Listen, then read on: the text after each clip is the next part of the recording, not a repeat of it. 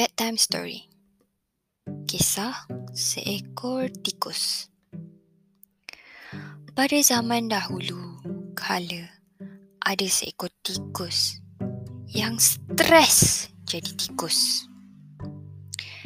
Dia tension sangat jadi tikus sebab dia kena kejar dengan kucing. Hari-hari dia kena kejar dengan kucing. Jadi, entah mana dia dapat tak alamat tukang sihir. Tukang sihir ni manusia lah. Ha, jadi, dia pun jumpa tukang sihir tu. Kemudian, dia kata dekat tukang sihir. Hai tukang sihir, aku nak jadi kucing. Aku ni stres lah jadi tikus. Dalam kecil Lepas tu asyik kena kejar je dengan kucing. Tak tahan lah aku. Kemudian tukang sihir tu kata. Okey, kau nak jadi kucing kan? Abra, kadabra. Ting. Jadilah si tikus tu seekor kucing. Hari demi hari, bulan demi bulan. Si kucing tu tadi jumpa kembali ahli sihir. Ahli sihir tu kata, Ai, kau kenapa si kucing?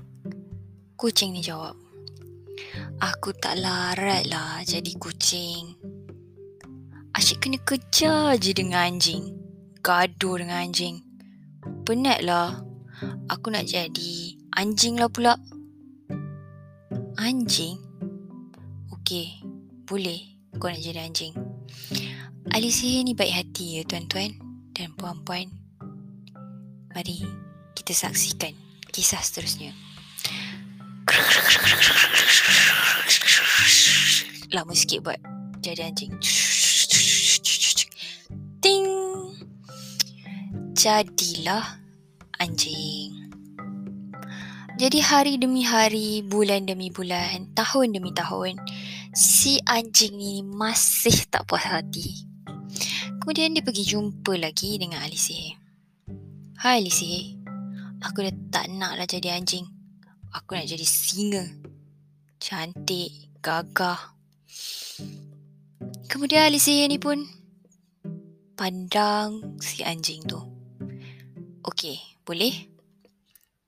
Dia pun menukarkan si anjing tu kepada singa.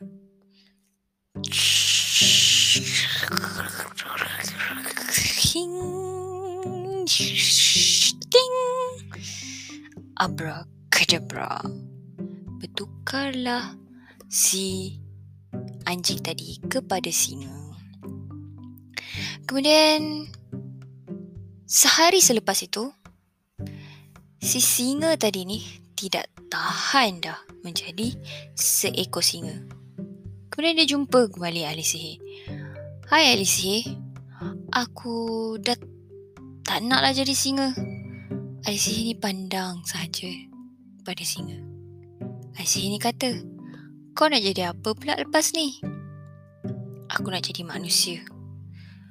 Aku nak jadi manusia sebab bila aku jadi singa, asyik kena buru je manusia ni aku rasa lagi kuat daripada singa. Kemudian ahli sihir tu tenung lama lagi dekat singa tu. Hai kau ni. Kau nak tahu tak? Kau badan je dah jadi singa. Tapi jiwa kau macam jiwa tikus lagi. Kau tak betul-betul menjiwai menjadi sesuatu.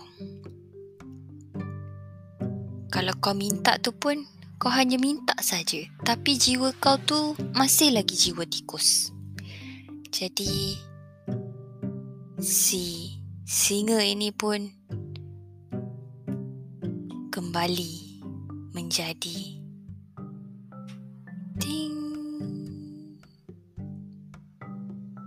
tikus kembali kerana jiwanya tikus dan tidak dan masih lagi takut untuk menjadi binatang yang lain.